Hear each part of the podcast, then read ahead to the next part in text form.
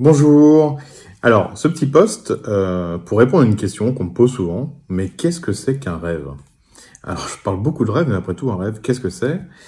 Et ben, je vais vous en donner ma définition. Je vais pas vous donner la définition qu'on pourrait trouver dans un livre de psychanalyse ou un livre de médecine.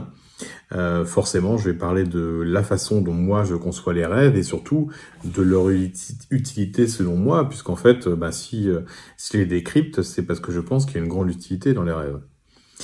Alors, pour parler de ce qu'est un rêve, je suis obligé de parler de ma vision de ce que je crois que nous sommes.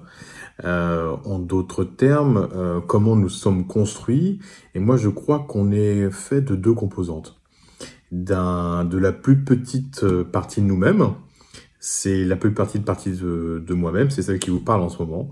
C'est celle qui est ben, conditionnée par plein de choses, par une éducation, par des croyances, par des valeurs, mais aussi par euh, de la chimie, euh, donc euh, des hormones, et puis aussi ben, un physique, à savoir ben, un corps, et donc forcément une, une boîte crânienne qui, qui, contient, qui contient tout ça, et donc qui est euh, alors c'est pas c'est pas négatif ce que je dis mais coincé dans un contexte spatio-temporel et qui je dépends de ce contexte spatio-temporel, je dépends de cette chimie, je dépends de ce corps, de cette boîte crânienne. Je dépends aussi de mon éducation. Il y a tout un cheminement pour s'en libérer, mais euh, c'est un cheminement et donc euh, il peut être il peut être long. voilà, ça se fait de ça se fait doucement. Vous allez dire pour quel rapport avec les rêves j'y viens. Donc s'il y a la plus petite partie de nous-mêmes, je crois qu'il y a aussi une plus grande partie de nous-mêmes qui n'est pas du tout conditionnée par tous les éléments que je viens de donner, qui n'est pas limitée par euh, une boîte euh, crânienne, qui n'est pas limitée, qui n'est pas euh, dont le dont l'humeur n'est pas liée à des, à des hormones, à des émotions, à un contexte spatio-temporel. En fait, il y a une grande partie de nous-mêmes, je crois, qui est libre de tout ça, qui est complètement libérée de, toute, de tous ces facteurs. Et la place du rêve là-dedans, mais je crois que le rêve, c'est un canal de communication entre euh, ces deux parties nous-mêmes, à savoir celle qui vous parle en ce moment, donc la partie qui est limitée, et la partie qui, elle, ne l'est limitée en rien. Et donc cette grande partie de nous-mêmes qui n'est limitée en rien, alors certains vont l'appeler inconscient, d'autres vont l'appeler âme, je laisse à chacun le, choix de penser, euh, de, de, spéculer de la manière qu'il souhaite sur euh, ce que qui est cette euh, cette plus grande partie que nous et qui est le rédacteur des rêves. Parce que je crois que les rêves sont rédigés par cette plus grande partie que nous, qui a une vision de nous-mêmes le terme n'est pas bon, mais plus lucide, la plus lucide possible par rapport à nous, qui nous connaît mieux que nous-mêmes et qui peut mettre en perspective par rapport, par rapport au temps et qui peut nous transmettre des messages pour nous sortir, euh, par exemple, des, euh, des, eh ben, de, du chaos parfois dans lequel on est et qui, et qui aussi, je le crois, c'est une, c'est une croyance, croit, ne souhaite que rentrer en contact avec nous-mêmes pour nous aider. Et donc en fait, cette partie qui est plus grande que nous, bah, elle a différents moyens de communication et un de ces moyens, c'est eh bien les rêves.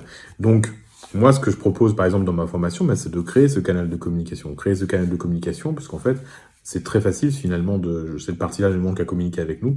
Et je crois que c'est très facile de créer ce canal de communication. Il y a des petits exercices très simples. Au bout de trois jours, on se souvient de ses rêves.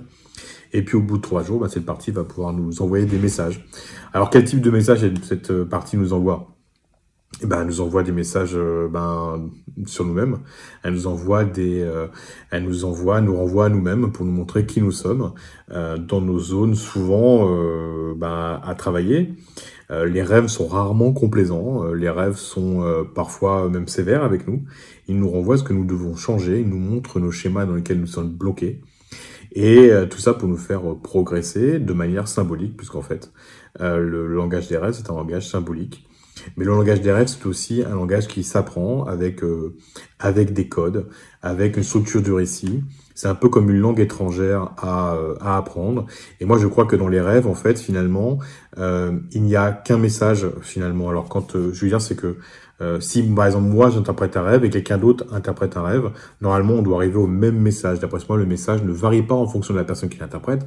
On a tous des sensibilités différentes, donc il peut y avoir des nuances, comme quand on, euh, on interprète une langue étrangère.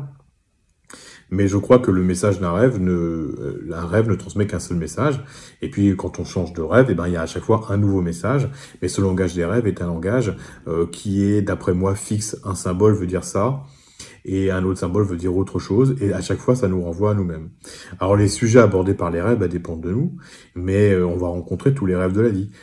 Tous les sujets de la vie. Bah, ça peut être des problématiques amoureuses, des, par exemple des schémas dans lesquels on s'enferme au niveau amoureux. Ça peut être des schémas dans lesquels on s'enferme au niveau, au niveau social, au niveau relationnel. Ça peut être par exemple des problématiques dans notre intimité. Euh, souvent, par exemple, un thème de l'intimité, c'est je n'arrive pas à cloisonner euh, mon intimité, à voir ce qui est de l'ordre de l'intime et de l'ordre du social. Il y a des thèmes au niveau bah, de l'expression personnelle et du travail. Il y a en fait tous les thèmes sont possibles dans les dans les règles vont nous renvoyer à nos croyances limitantes, ils vont nous renvoyer à nos structures limitantes pour nous, pour nous les montrer et pour nous faire grandir. Voilà ma définition euh, de, des rêves, à quoi ils servent. Alors cette définition, c'est la mienne, on la trouvera pas, vous la trouverez pas dans les bouquins. Mais c'est dans ce sens que moi, euh, j'apprends à décrypter les rêves, parce que je crois qu'en fait, tout le monde peut décrypter les rêves. Ce n'est pas quelque chose qui est réservé à certains. Le langage des rêves ne demande qu'à être décrypté parce que je crois que c'est un euh, langage, un canal de communication qui est universel et il ne demande qu'à être connu et être approprié par un public large euh, pour pouvoir chacun à titre individuel grandir. À bientôt.